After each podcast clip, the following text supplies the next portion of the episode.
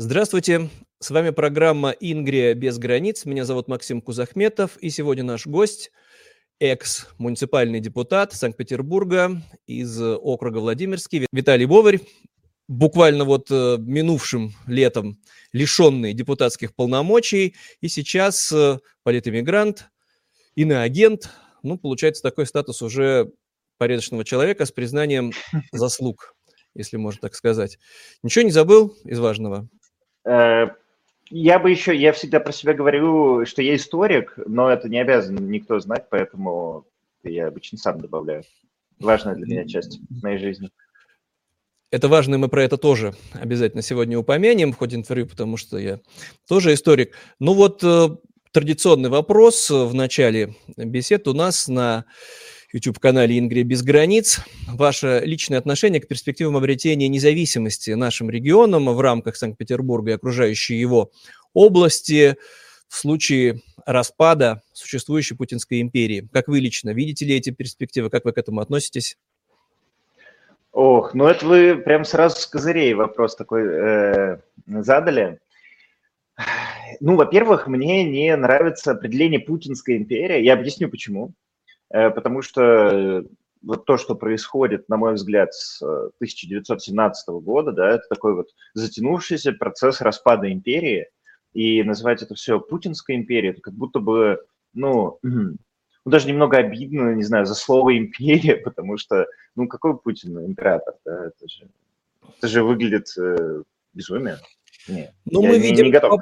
По, по факту вторжение в соседние mm. страны, кровавые, безумные совершенно вторжения, то есть, э, ну, власть деспотичная, а главное, вот бесконечный территориальный рост. И это такая вот, получается, последняя империя, которая возрождается, реинкарнируется. С чего Московская империя начала свое возвышение? С завоевания Новгорода, Новгородской республики, убив демократию 500 лет назад. А потом бесконечно расширяясь в разные стороны, возрождаясь каждый раз. Или после смутного времени, или после распада 17-18 годов – а потом после вот э, распада Советской империи 91 года снова возродилась со всеми своими mm-hmm. вот этими атрибутами безумными, Ну, она как будто бы не кончалась, потому что, ну, новая Россия, да, там Ельцин, он же в Чечню войска вводил, тоже, по-своему, империалистический акт, попытка э, заменить реальный федерализм, когда, ну, какая-то республика может не подписать федера, э, федеративный договор, да,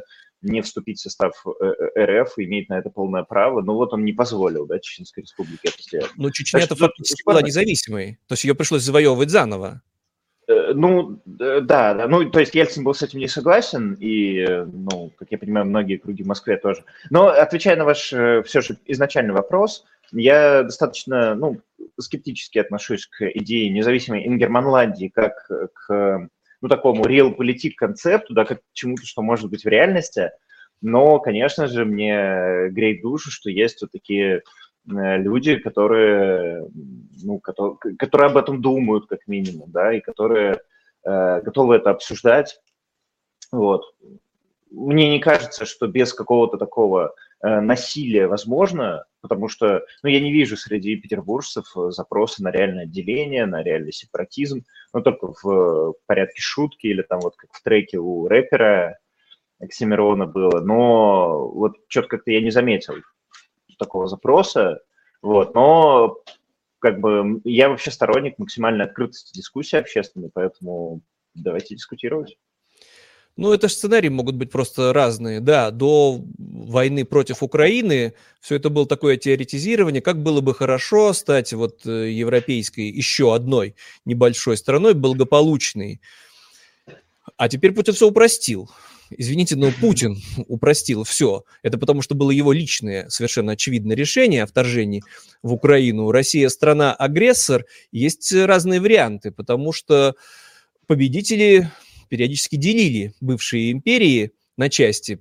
Яркий пример – это Германия, которую после 1945 года победители принудительно разделили, референдум там внутри не проводили, жители не спрашивали, как они хотят э, ну, дальше жить. И мы близки, как мне кажется, к этому сценарию в рамках нынешней ну, раз вам не нравится слово империя, да, ну, Российской Федерации сложно назвать, российской державы, Держава тоже... Не, мне, мне, мне, мне нормальное слово империя, мне просто немного покоробило, что она путинская, потому что, ну, Путин как будто бы не тянет, да, на императора, ну... Нет, э, путинская хотя... это просто, чтобы рамки ее вот ограничить, потому что а, все, что понимаю. происходит после 2000 года, это, конечно, связано с именем одного человека. Ну и... да, да заслуги я согласен, ужасные, но вот приходит, приходится же называть сталинский СССР, чтобы отличить его, эту эпоху от других, вам как вот историку, да, там сразу понятно, ну, да. Хрущевский период, Брежневский период, ну тут вот ну, такое несчастье. Такой, да. И нам Сложил. с вами регулярно припоминают, что это чудовище, оно же родом еще из Петербурга, и многие в окружении его. Что ж с этим поделать? Ну, давайте тогда к будущему перейдем, потому что вот, например, вам удалось избраться депутатом э, в очень сложной ситуации. Еще до того, как вы стали муниципальным депутатом во Владимирском округе, там были скандальные истории, все это было очень сложно, жулики из Единой России, а вы умудрились. И этот как раз пример греет уже наше сердце. То есть, казалось бы, есть шансы достучаться до избирателя, чье создание, чье сознание страшно отравлено вот этим империализмом, да, тем, что мы великие, тем, что нас все должны бояться, а вокруг одни враги. Но если можно, коротко, как вот это удалось в той вот уже сложной ситуации, но это уже, получается, был 19 год. Угу.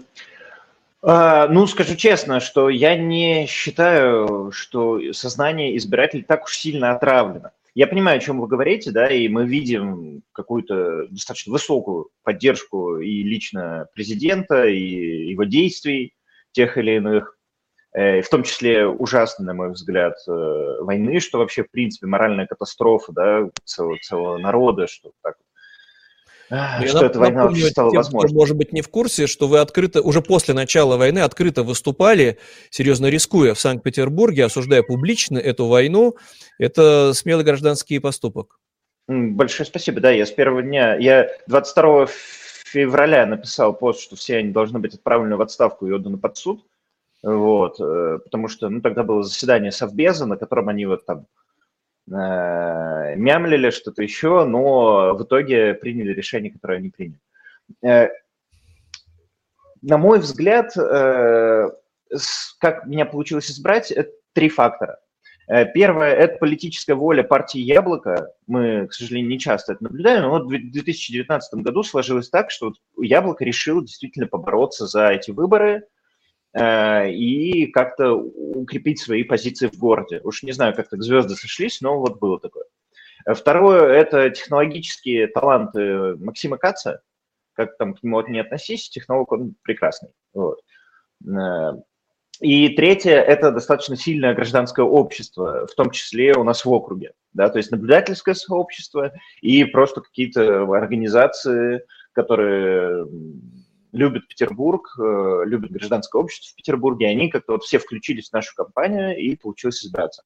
Ну и четвертый, ну это такой, наверное, самый, э, э, не то чтобы маленький, но не знаю, ну вот то, что, да, я ходил по квартирку нормально, то, что я вел компанию со своей стороны нормально, это тоже, конечно же, влияло, потому что те, кто так не делал, они никуда не избрались. А те, кто так делал, в основном избрались.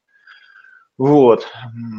Ну, такие, да, такие пироги. А люди, мне не, мне не показалось, что люди, как-то их сознание особенно отравлено. Вот за три с половиной года, а я еще и замглавы был, то есть я каждый день был в муниципалитете, очень много общался с жителями. Вот, мне кажется, что, что называется, люди как люди, как у Булгакова было, э, только очень уж отягощены какими-то бытовыми проблемами, э, их в городе много, и Беглов ужасный губернатор, Полтавченко был ужасным губернатором, Матвиенко была своеобразный. вот, но для города тоже сделали так, чтобы много. Ну, вот как-то так. Ну вот это любопытный пример именно про то, что можно даже в таких невероятных условиях при сопротивлении партии жуликов и воров все равно стать депутатом, и вы много там делали уже в округе, потому что в том же году, в 19-м, я пытался у себя в Санкт-Петербурге, в Екатеринговском округе избраться, тоже, кстати, от партии «Яблоко», не вступая туда, и не удалось, ну, то есть под конец там жулики воры просто бюллетени подделывали.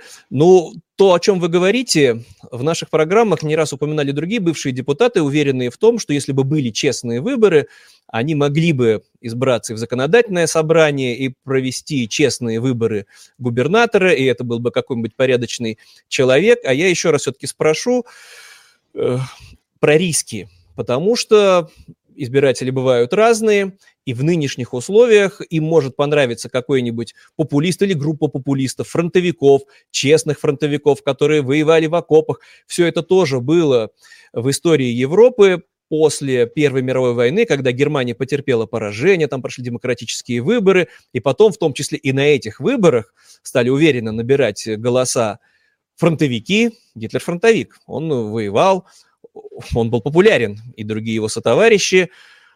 Популизм совершенно безумный, а потом приход к власти, потом новая диктатура.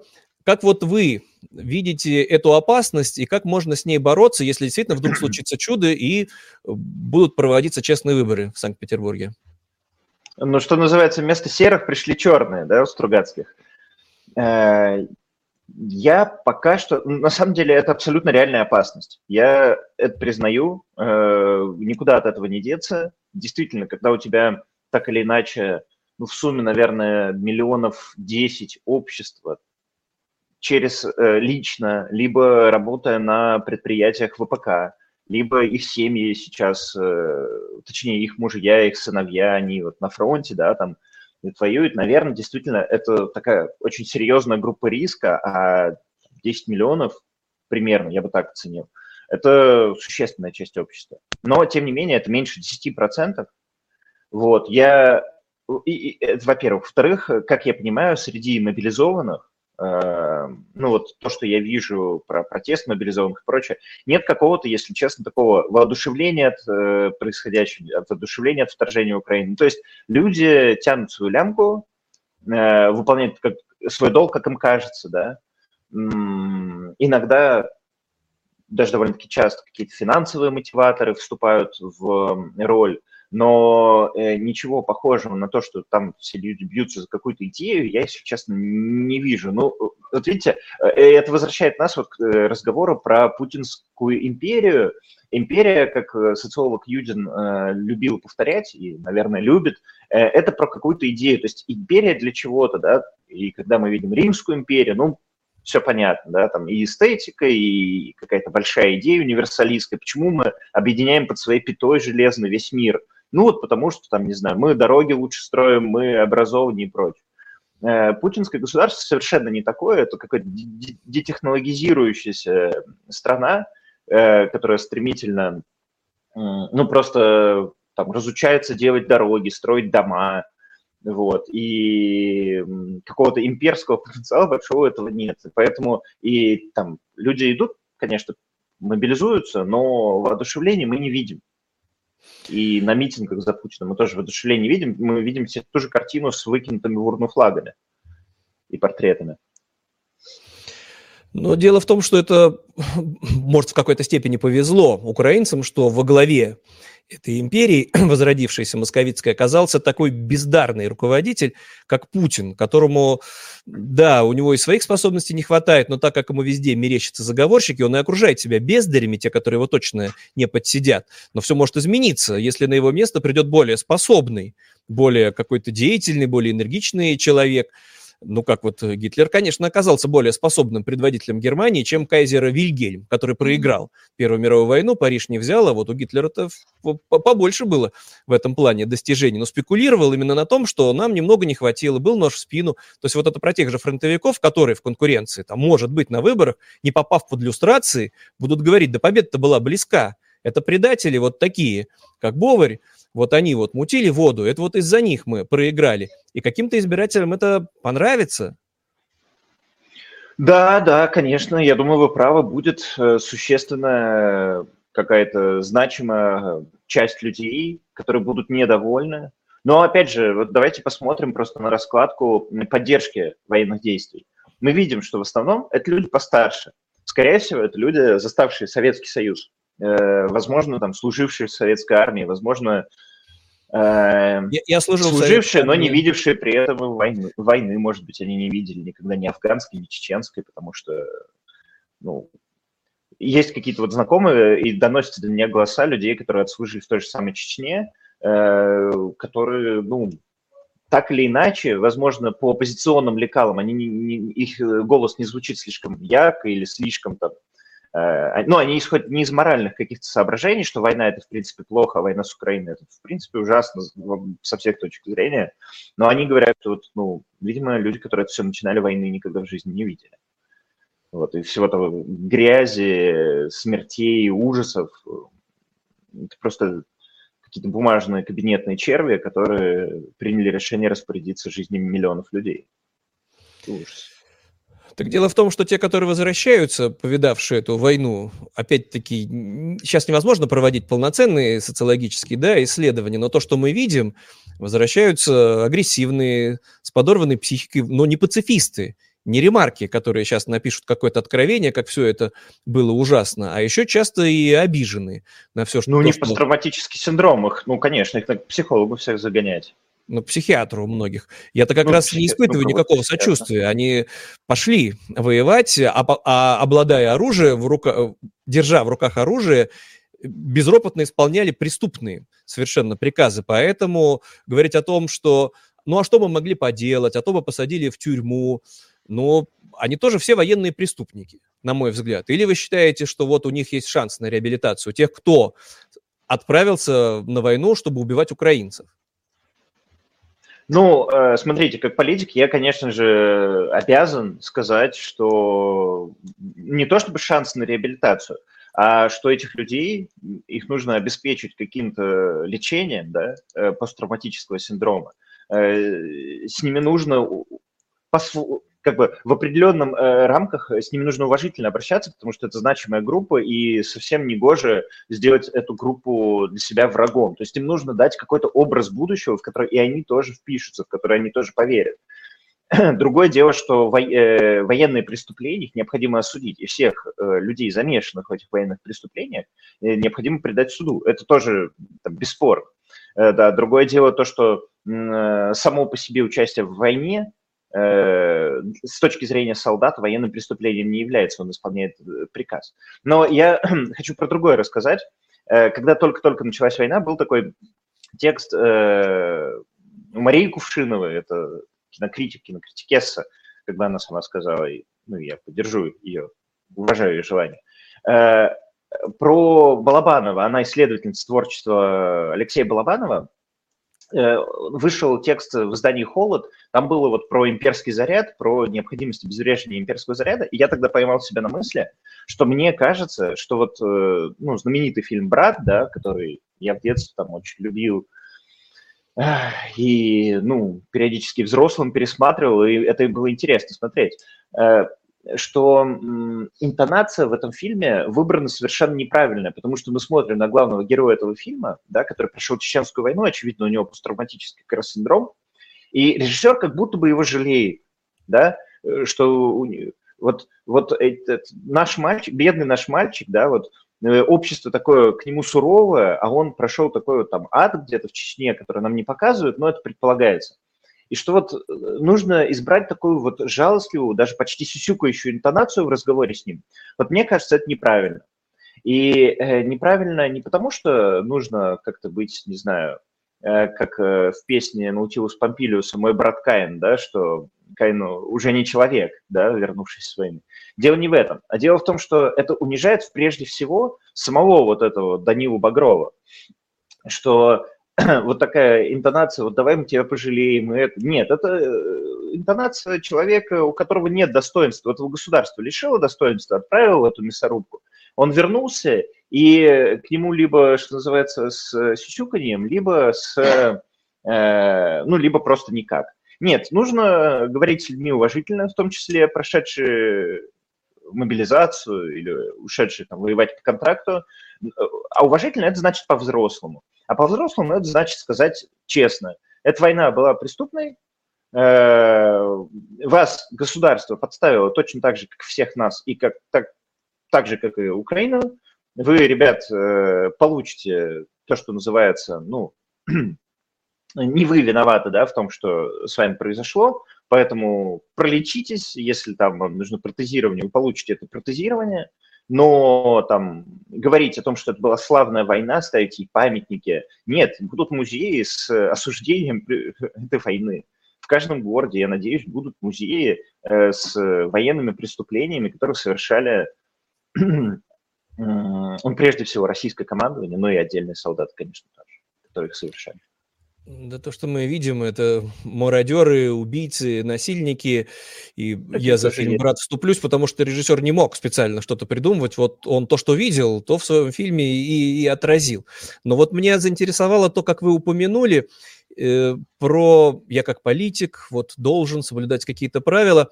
Я поясню общаясь э, с так называемыми хорошими империалистами, с теми, кто категорически против распада России, я периодически слышу одним из аргументов, ну, в частных, конечно, беседах, а не публично, что я-то понимаю, Конечно же, что империя трещит по швам, конечно же, у Северного Кавказа все права на отделение, но я не могу об этом говорить как политик, потому что это не понравится моим избирателям, а я вот все жду, что будут свободные выборы, мы будем идти по демократическими, под демократическими лозунгами, поэтому я должен лукавить.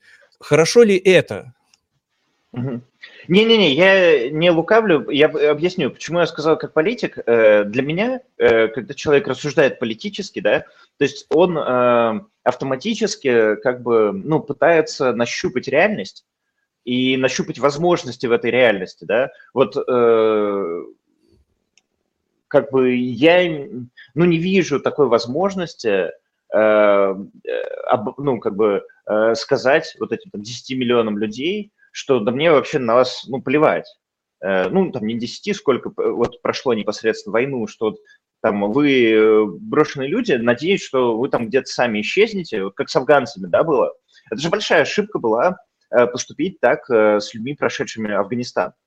Ну, мы увидели то, что мы увидели. Эти люди пополнили просто составы организованных преступных группировок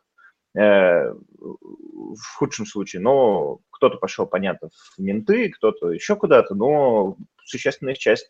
Э, а, а некоторые были просто брошены, и э, люди там, не знаю, э, совершали с собой, со своими семьями ужасные вещи. Мы не можем этого допустить.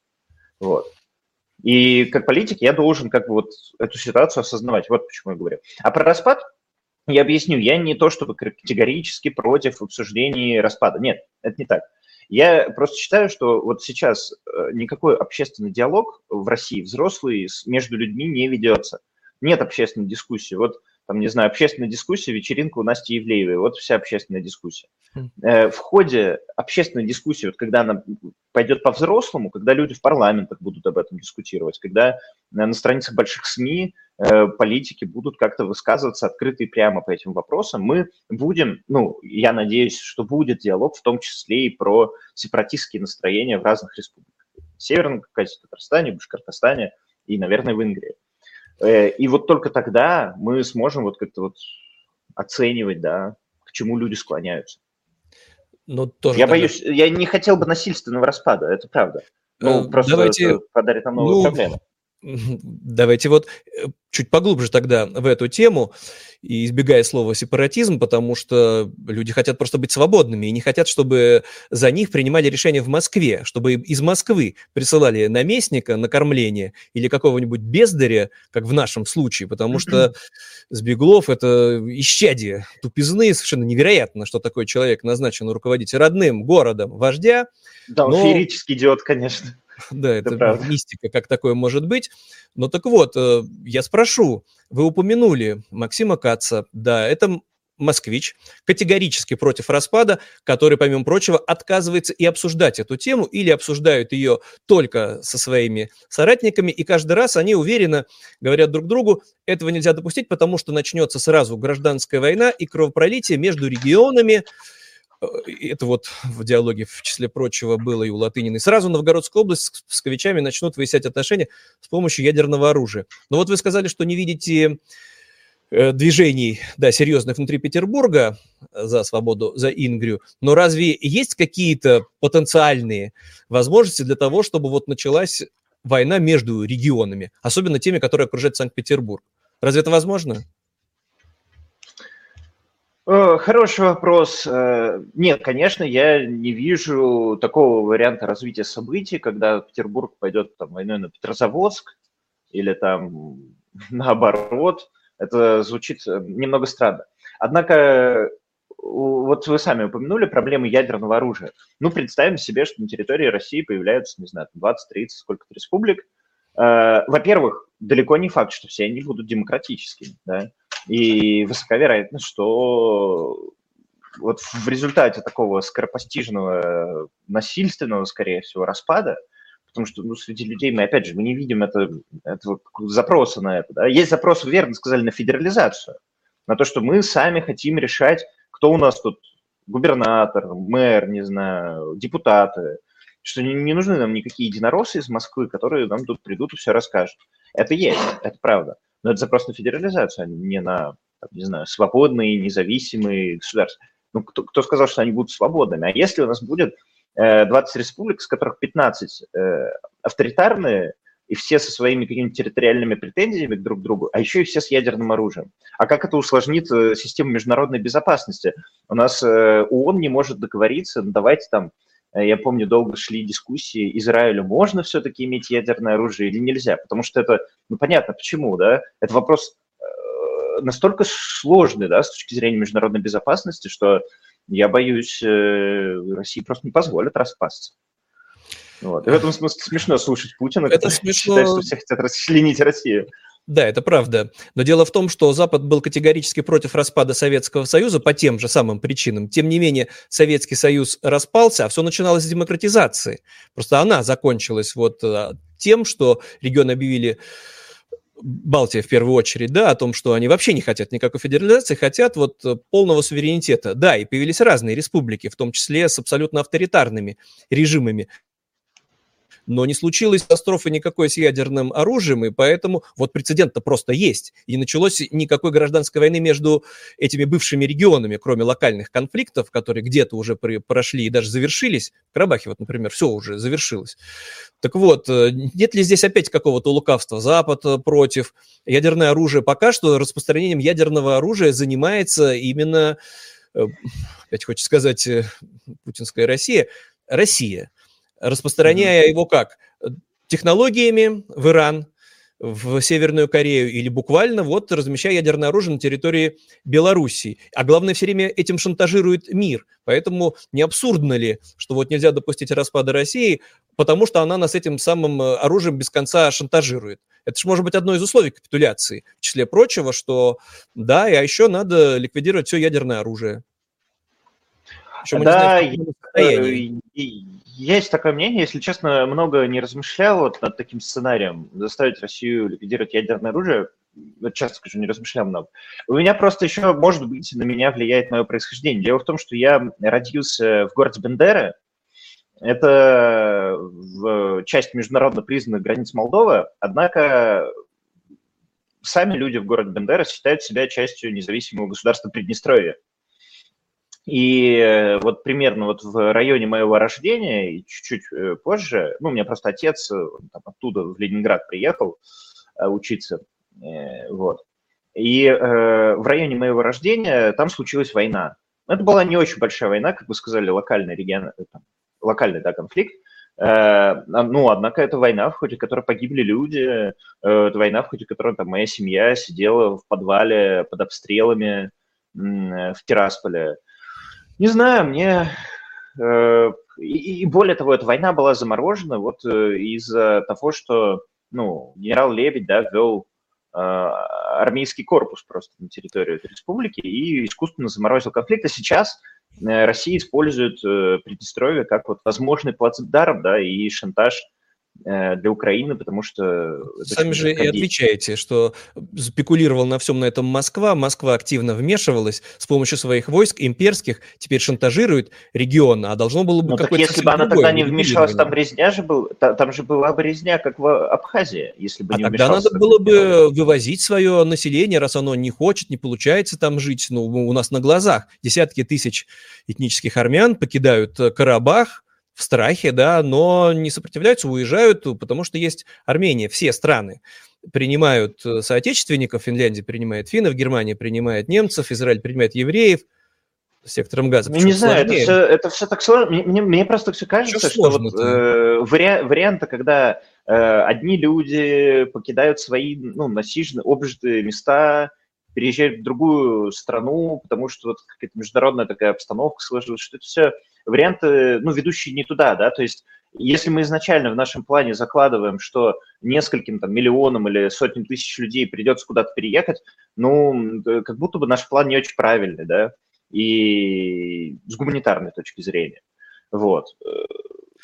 Это печально, Поэтому... но тем не менее, вот вы же сами говорите, угрожала резня, значит, их надо было спасать, а есть еще сценарий, да. опять-таки, уже пройденный после 45 года, миллионы немцев были принудительно депортированы с территории, где их предки жили столетиями, такого, таково было решение победителей, были от немцев да. зачищены ну, все страны Европы. Силезы, а судеты, да. Да, заставили да, переехать в Германию или в Австрию. И все. Угу. Вот, это, вот такой да. прецедент тоже был, печальный, драматический, но это была расплата, в числе прочего, да. за вот эти идеи прежнего величия. Ну, давайте завершать тогда сегодняшний выпуск. И хочется как-то на оптимистической ноте. Вот то, о чем мы говорили, это просто очень важно. И, к сожалению, этих дискуссий практически нет на многих оппозиционных YouTube-каналах или в других эфирах, потому что, как вот вы как мы с вами сегодня говорили, потому что вообще не надо об этом говорить. Распад – это неправильно, избирателям не понравится. Но давайте что-нибудь оптимистическое с пожеланием тем, кто нас mm-hmm. смотрит, и чтобы это было связано с нашим родным регионом, Петербургом, Ингрией. Я... Э, мне есть что сказать э, оптимистическое, э, потому что в какой-то более-менее среднесрочной, долгосрочной перспективе та ситуация, которая есть сейчас, она, конечно же, не э, возможна долго. Дело в том, что вот я наблюдаю, я веду, например, канал трансляции законодательного собрания, ну и просто слушаю каждое заседание Заксобрания в Петербурге, э, и это все производит, на самом деле, удручающее зрелище, не только потому, что там депутаты какие-то, ну, они там, многие не семи пяди во лбу, но дело не в этом, а потому что, ну, видно, Э, что вся система, вся путинская вот эта система, она вот отсутствие в ней э, обратной связи, а обратной связи обычно выступает демократическая политика, оно очень сильно ее подтачивает. Э, депутаты, чиновники принимают какие-то решения, но они не знают, как они отзовутся в обществе. Пока жив Путин, наверное, это все еще как-то может держаться. Однако любая нестабильность на самом верху, любое какое-то оспаривание того, что Путин легитимный лидер, либо там смерть его или болезнь э, тяжелая, вот, они приведут к тому, что у любой власти после Путина им просто необходимо будут, будет э, проводить какие-то демократические процессы, чтобы найти новую точку оптимума, да, такую точку стабильности. Э, как это все может управляться только ну, вот через какие-то процедуры. И это будет шанс, окно возможностей. И, как мне кажется, это ну, просто неизбежно. И вот если у меня что-то э, в меня оптимизм вселяет, то только вот это. Вот.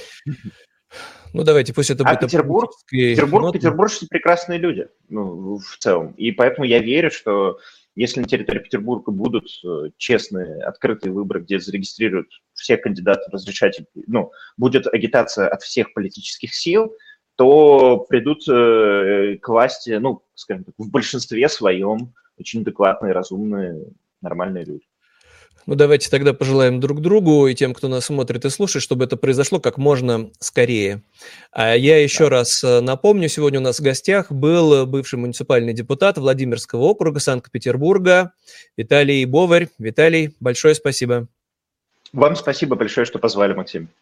Да, Очень до интересно. свидания. До встречи. До свидания.